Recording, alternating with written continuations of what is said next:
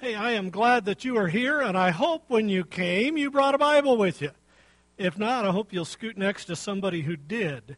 We're going to be looking at a couple of different chapters in the book of Genesis, looking at the life of Abraham and how he walked in wisdom toward the people who chose not to follow the Lord. Uh, sometimes we have a hard time figuring out how we should respond to people. Um, there are unsaved people who, you know, I remember one time Kathy and I were talking to a guy who was trying to sell us on something.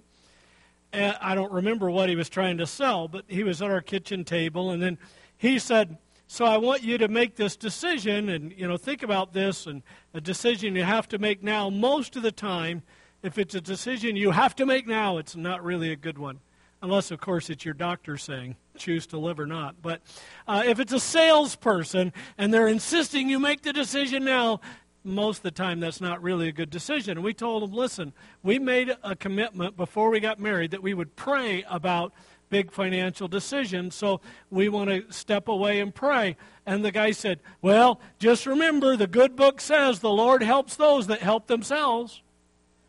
And so Kathy reached over to the little counter near the table and picked up her Bible and said, Really? I've read this through 13 times. I've never seen that. Would you please show me where? he didn't know what to do.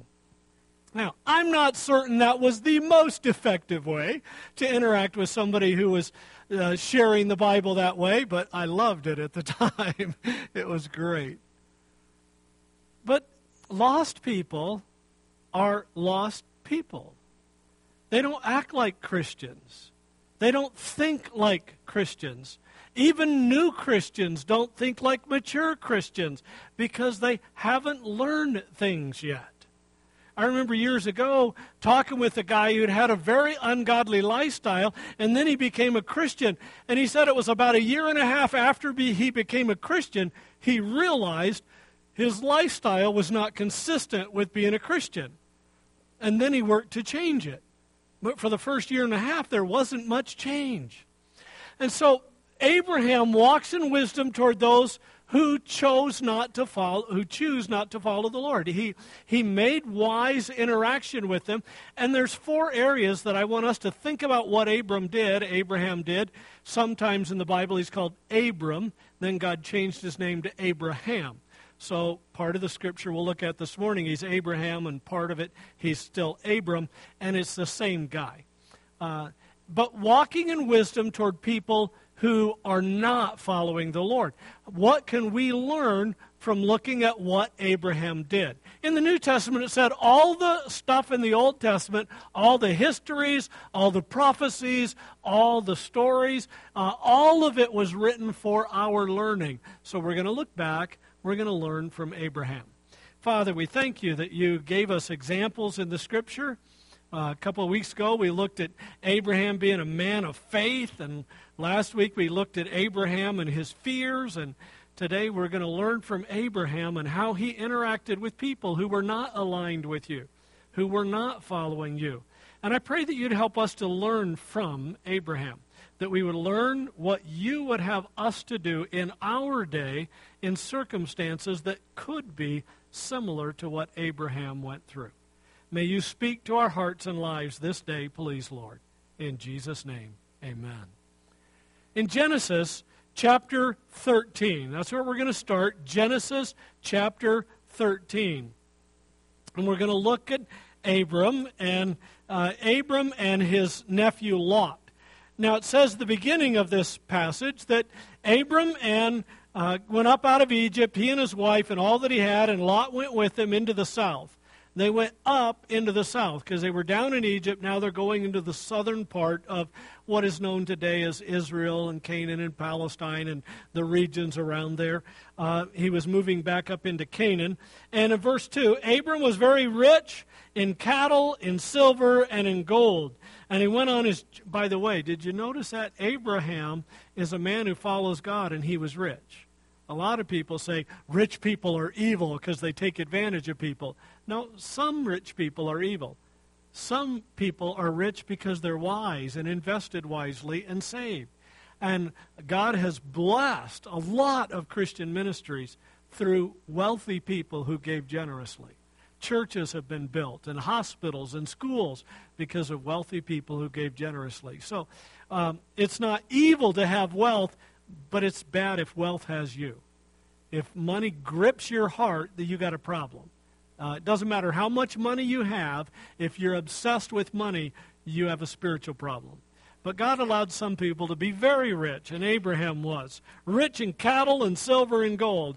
I wouldn't mind the silver and gold thing. I'm just as happy that he didn't bless me with cattle. Uh, verse number three.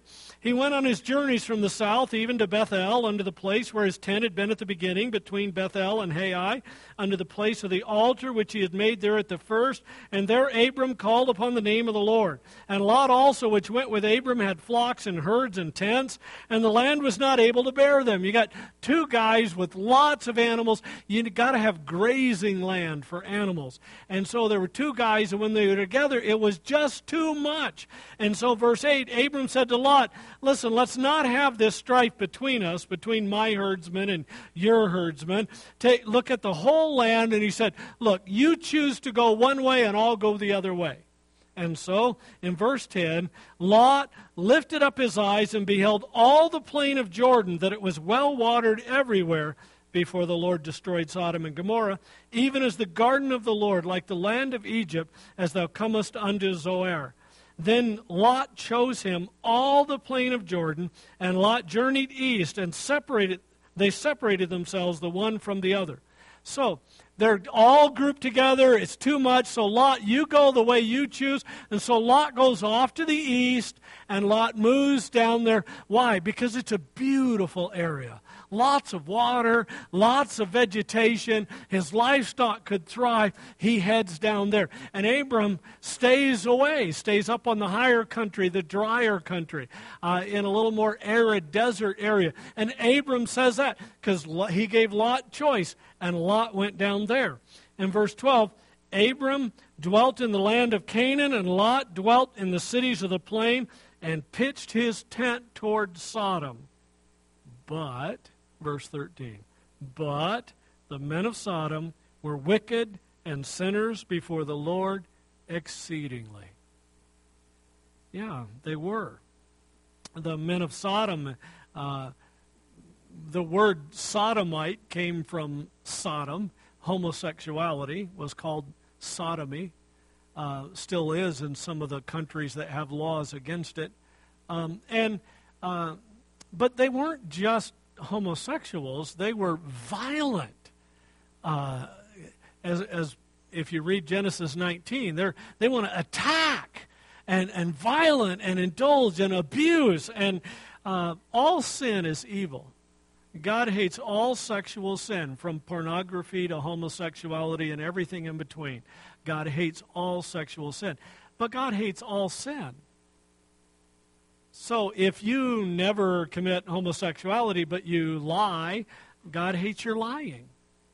If you, you know, behave inappropriately, God hates it, whatever the inappropriate behavior is. He loves you, cares about you, but he hates sin. And so when we look at the, the men of Sodom were sinners, wicked and sinners before the Lord exceedingly, don't just think, oh, yeah, that's because they were gay. No, this is more than gay. God does hate homosexuality. It's an abomination, he said.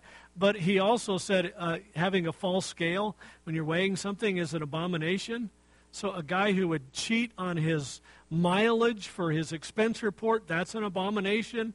Uh, uh, you know, the butcher a lady went into the butcher and she wanted a one pound chicken. So he put this chicken on the scale and it was only three quarters of a pound. And she said, No, I really wanted a one pound chicken. And he went in the back, he only had one chicken. So he, he thought, I know what I can do. He went out to the front and he put the chicken in the scale and he put his thumb on the scale. He said, Hey, this one is a one pound chicken. She said, Oh, that's great. I'll take both of them. Busted. God said that false scale is an abomination before him. So when you think of the men of Sodom being great sinners, focus on the violence and the outrage and the, and the abuse that they did, regardless of their sexual orientation. Yes, homosexuality is wrong, but they were exceedingly violent and vicious people. What they wanted to do with guests in their town was abominable. And that's where Lot went. Lot and his wife and his girls.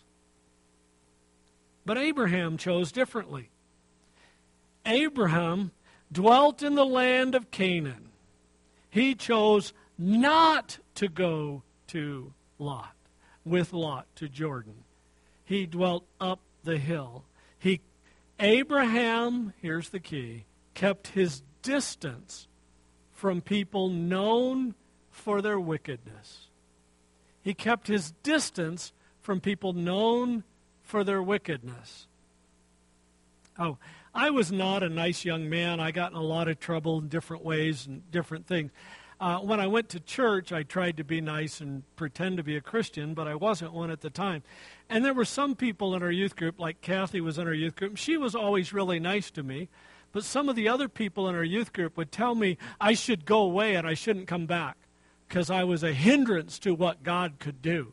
And, and I didn't deserve to be in their youth group. And we need to reach out to people, we need to show love to people, but we also have to have a separation to not join in with them.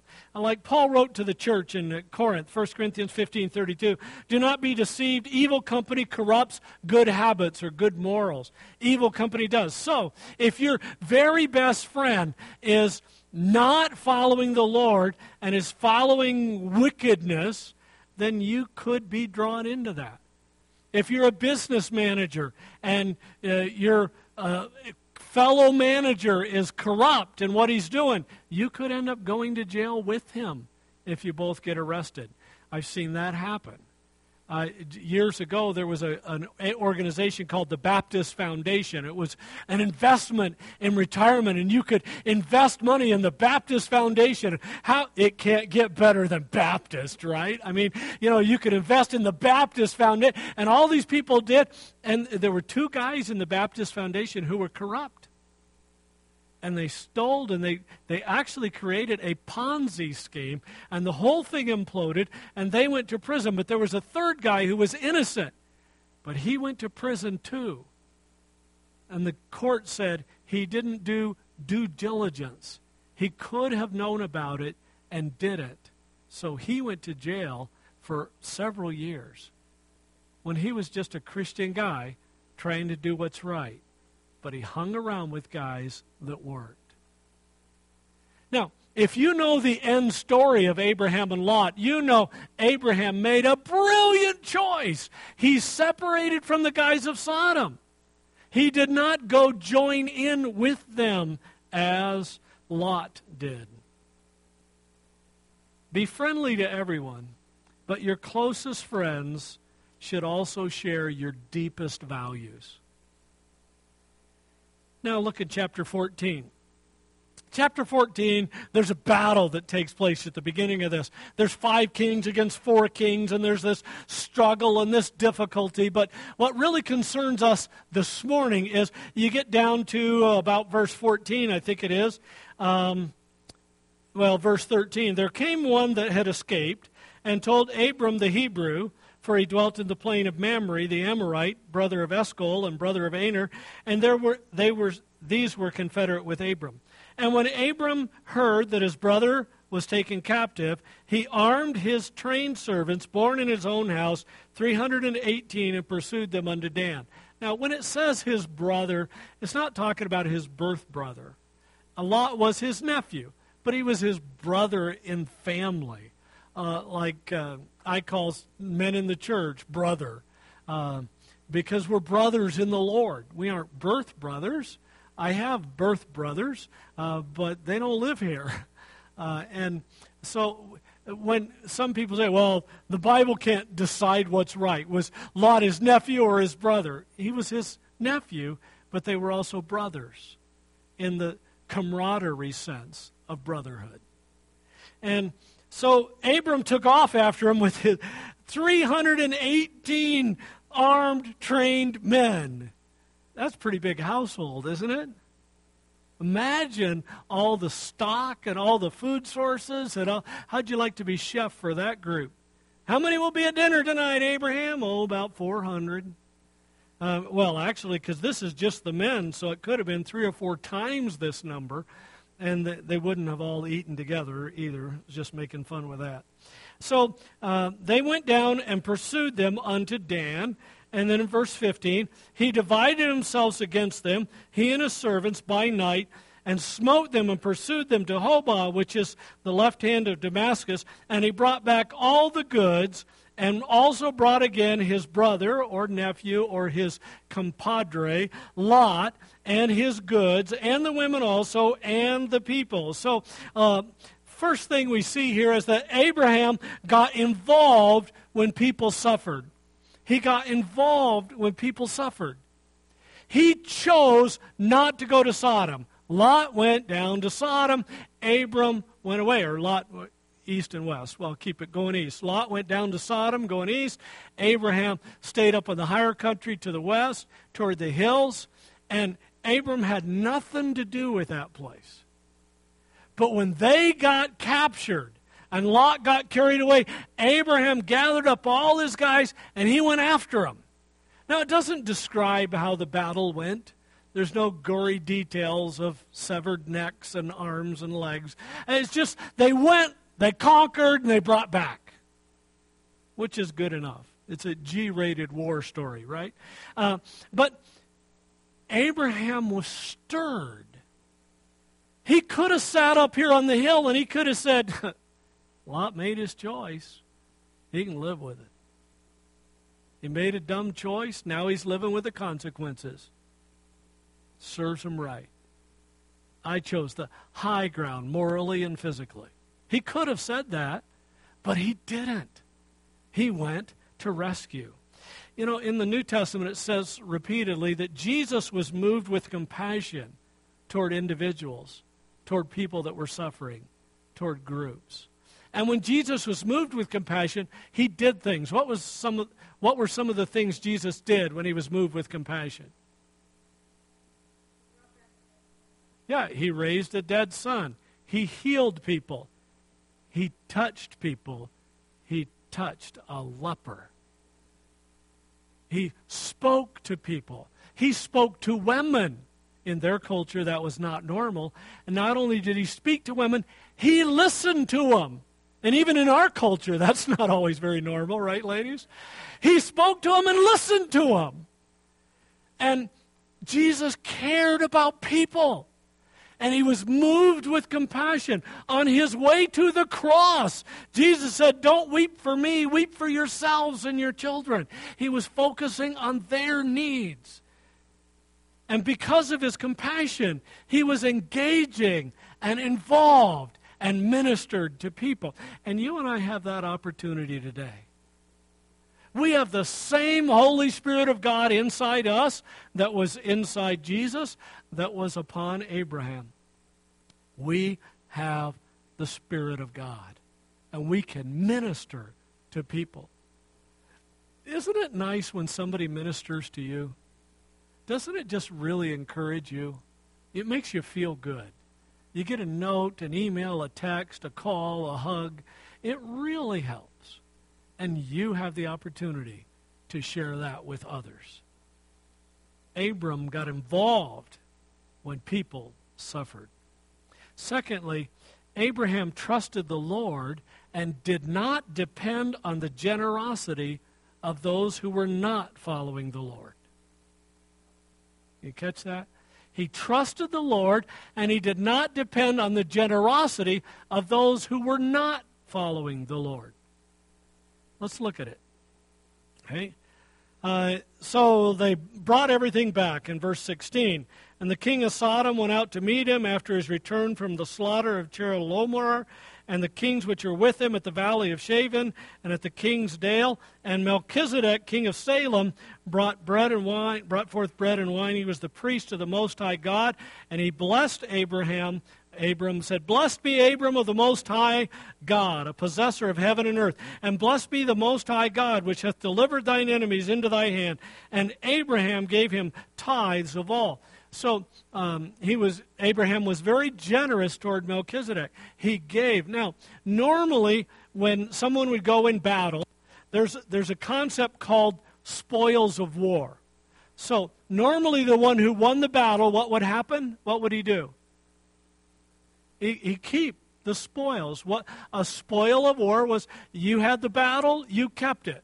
When the United States had the war of we call the Revolutionary War that my niece who lives in England calls the War of the Insurrection. Uh, when, when we had that conflict and we won, we kept the land and all the goods from the land. We no longer sent taxes over to England. We kept it. Why? A spoil of war. And Abraham could have, by rights, kept everything because he was the conqueror. Now, did, did you think about this? Five kings went up against four kings and lost. And one guy with his trained servants went and conquered the four kings. So he had just beat nine kings. He could have kept everything. But he didn't. He chose to trust the Lord and not the people. And instead of being one who grasped and took what he could get, that's what, you know, America motto is take what you can get, right? You get what you can, you can what you get, then you sit on the can, right? That's the American way. Uh, but Abraham wanted to be generous. So the, the very first thing Abraham did was give stuff away instead of hoarding it. And then look what happens. Uh, the king of Sodom uh, came up in verse 21 and said to Abram, Give me the persons and take the goods to yourself. So he said, I'll take the people back, but you keep everything you conquered. And Abram said to the king of Sodom, I have lifted up my hand unto the Lord, the Most High God, the possessor of heaven and earth, that I will not take from a thread even to a shoe latchet that I will not take anything that is thine, lest thou shouldest say, I have made Abram rich. Now, see, the, the king of Sodom was an evil man in a wicked city. And Abram says, I'm not taking anything. And then in verse 24, he says, Only you can give some to these men who helped. And he names three men, and the king of Sodom could give some to those guys. But Abraham, Abram would take nothing. Uh, Abram gave to the Lord through Melchizedek, but refused any money from the hand of the people of Sodom. Now, in chapter 23, it describes Sarah's death and Abraham's wife. And Abraham had an opportunity to buy a field and a cave to bury her in. And the guy wanted to just give it to Abraham, and Abraham insisted on buying it. He wanted everyone to know that he was trusting the Lord. Now, uh, in a way, we do this with our missionaries. When we have a missionary go to another country, they don't charge the people in that country for their ministry. We support them. Uh, we give to make it happen. There's a bulletin board back there, a big map with all kinds of missionaries. There's pictures that slide through of different missionaries. Uh, you remember little Andrew, who's the son of of uh, the the Hutas, Keith and Lourdes Huta. Uh, they're in a Spanish ministry in Colorado, and little Andrew is now bigger than dad and graduating from high school. Uh, but we support these people, and they don't ask the people they're witnessing to to pay money for the gospel.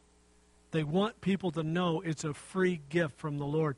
And Abraham said, I want to make sure nobody in this area can ever say, I helped make Abram rich. I want them to know this is the hand of God and God's blessing. Um, in the 1800s, I think, that's when George Mueller lived, right? The 1800s. George Mueller uh, ran orphanages in England. And he had several orphanages, thousands of kids uh, went through his orphanages, and George Mueller had a rule that he would never ask anyone for any money. It's not wrong for us as a church to say, we have a special need. We're trying to raise funds for the roof project. How many of you remember what was the special offering we were doing before the roof issue came up? A van. Uh, to, to get a new van for the church. And we're about halfway there. And then we had to stop and do the roof. Why? Why would we do the roof first? If you have to ask that question, you got problems, okay? Your roof's a little more important than a van. Uh, and so we have had the roof completely fixed, but we're only about halfway through paying for it. So uh, what you give is help. It's not wrong to ask for funds like that. It would not be wrong for me to go to your house, ring your doorbell, and say, Is there some way you could help give extra to the church? That would not be wrong. But George Mueller decided he just didn't want to do it. He decided he wanted to only ask God. So every day he'd get on his knees, talk to God about his financial needs, and share it with nobody. And God miraculously provided for him year after year after year. Abram said, I am not going to take anything from you. My support comes from the Lord, the maker of heaven and earth, the most high God. Now, put it in the context where you live today. Probably no king's going to come and try and pay you uh, money because you rescued all the people in his kingdom? Probably not. But some of you have a job. Do you trust your employer or your Savior for your income? Some of you are retired. You have a, a fixed income. And the Holy Spirit may burden your heart to give towards some project or someone. And as the Holy Spirit burdens your heart to do that, you think, well, I'm not sure my income can handle that. If you stifle the Spirit's leading, you're hurting yourself. You can be generous even when you don't have much. And you can follow the Lord's leading. And you trust the Lord for your future, not your employer, not the good faith and fidelity of the United States government. not anything earth centered. You trust the one who rules in the heavens, who could, if he wanted to, allow you to discover a gold mine in your backyard. He's the one you trust. And that's what Abraham did. He trusted the Lord and did not depend on the generosity of those who were not following the Lord. He wanted everyone to know this is what the Lord has done, not hey, look at all these people. I'd like to thank my sponsors. Chapter 18. Turn over to chapter 18.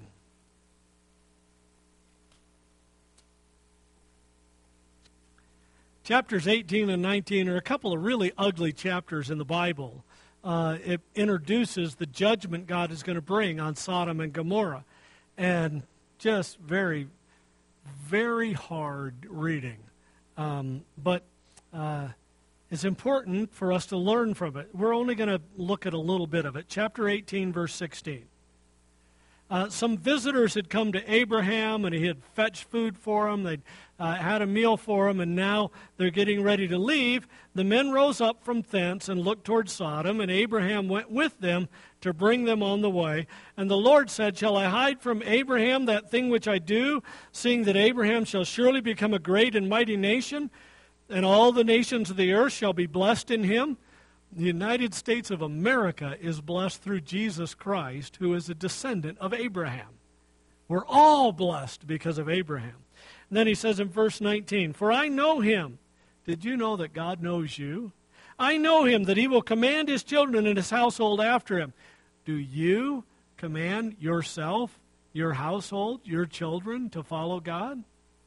And they shall keep the way of the Lord to do justice and judgment, and that, that the Lord may bring upon Abraham that which he has spoken of him.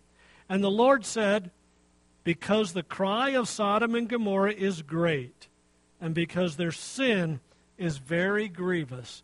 There's a cry of the injured and a grievous sin that's taking place. I will go down and see whether they have done altogether according to the cry of it. Remember in the Old Testament, well, this is still Old Testament, but earlier in the Old Testament, in Genesis, uh, when uh, Cain killed Abel, the Lord said, Abel's blood cried from the ground. And so in Sodom, there's this cry that only God can hear of the evil wickedness taking place in that city, in those cities, Sodom and Gomorrah, the cities of the plain. And, it, and verse 22 the men turned their faces from thence and went toward Sodom, but Abraham stood yet before the Lord. And here's what he did. And Abraham drew near and said, Wilt thou also destroy the righteous with the wicked? Peradventure there be fifty righteous within the city. Wilt thou also destroy and not spare the place for the fifty righteous that are therein? That be far from thee to do after this matter, to slay the righteous with the wicked, and that the righteous should be as the wicked. That shall be far from thee. Shall not the judge of all the earth do right? And the Lord said, If I find in Sodom fifty righteous within the city, then I will spare all the place for their sakes. And then Abraham keeps going. He says, Okay, Lord, forgive me. I'm but dust and ashes, but I'm going to ask again. What if there's only 45? And then the Lord said, I won't destroy for 45. In verse 30, what, what if there's only 30? Um, what if there's only 20? Um, verse 32 Oh, let not my Lord be angry. I will speak yet but this once. Peradventure ten shall be found there.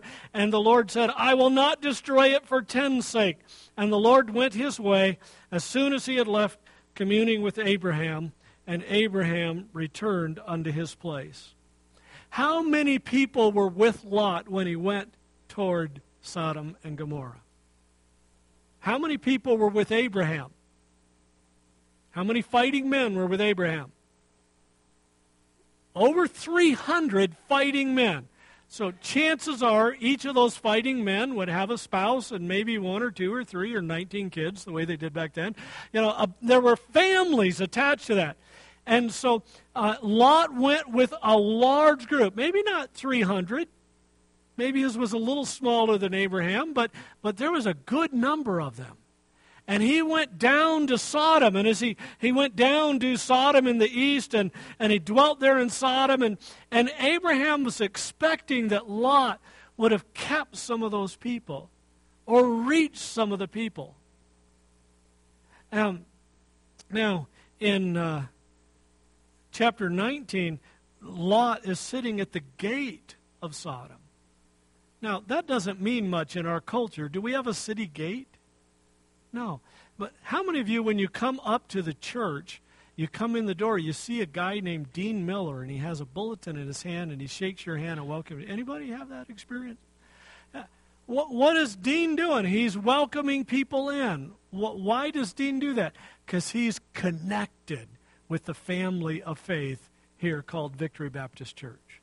Lot is sitting in the gate. He's connected with the people of Sodom. Not only that, but in their culture, the gate was like the courthouse, it was like the community center, it was like the the active area, you know, in the old west, sometimes the hotel and saloon was the center of town. And that's where the gates were of the city. That's where businesses were transacted. That's where things went on. And Lot sitting there right with the leaders of the city, fitting in. And Abraham's praying, interceding, and he's thinking, okay, I know there was Lot and his wife and his daughters, and maybe there's some son in laws, and some of the people that went down with Lot are still have to be faithful. So, Lord, if there's just 10, would you save the city for 10? And God said, yes. Some people have said, God has to bring judgment against the United States of America. And he may yet do that. But maybe he's waiting because there's some righteous ones here who would suffer if that happened. And God's being patient for our sakes. See, here's what Abraham was doing Abraham was praying to the Lord and interceding for those who were not following the Lord. I've prayed with some of the members of our church over their children, their grandchildren, their great grandchildren who are not following the Lord. Some of them have made horrible life choices. Some of them have just just strayed away. They're not following the Lord, and it's a grief and it's a burden. So what did Abraham do? He prayed. He interceded for them. He begged and pleaded. If you know the end of the story, there weren't ten righteous people found, and God brought destruction down on Sodom and Gomorrah. But, but the thing is, what was the man of God doing? He was praying, he was interceding. Remember the Apostle Paul? Uh, even though Jewish leaders had hounded him, had attacked him, tried to kill him, what is Paul doing? He's praying for those people. And he said, My prayer, my heart's desire for Israel is that they might be saved.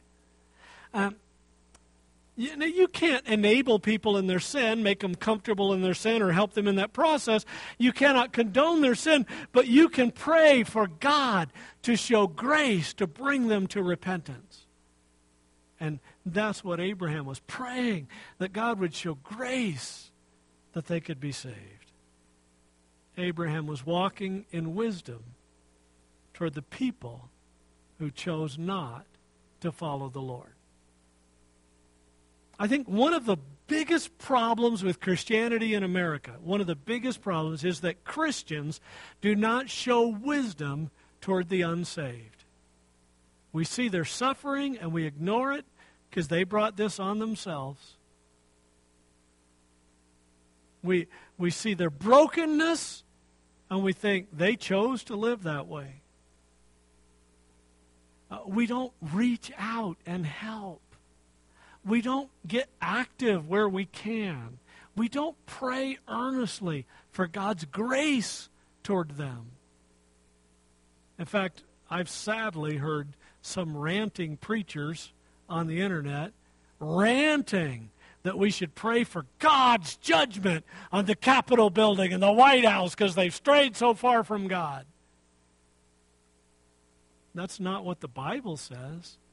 The Bible says, pray for those who are in authority, that we can have a peaceable life as we follow God. Yes, we want to pray for their salvation and their repentance, for wisdom spiritually, but not for God's judgment upon them. In fact, if you read the story that Jesus Christ tells of a man who actually spent a little time in hell, if you really read that and really understand what that's saying, you don't want anybody to have to face the judgment of God.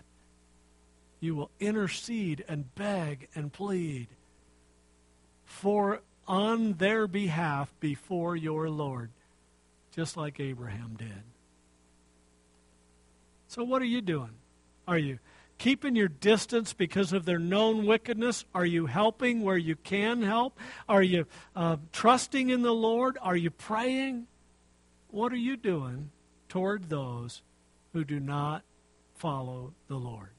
We have an obligation and a wonderful opportunity to minister for Christ to them. Let's do it. Hymn number 664 in your hymnal Take my life, lead me, Lord. Take my life, lead me, Lord.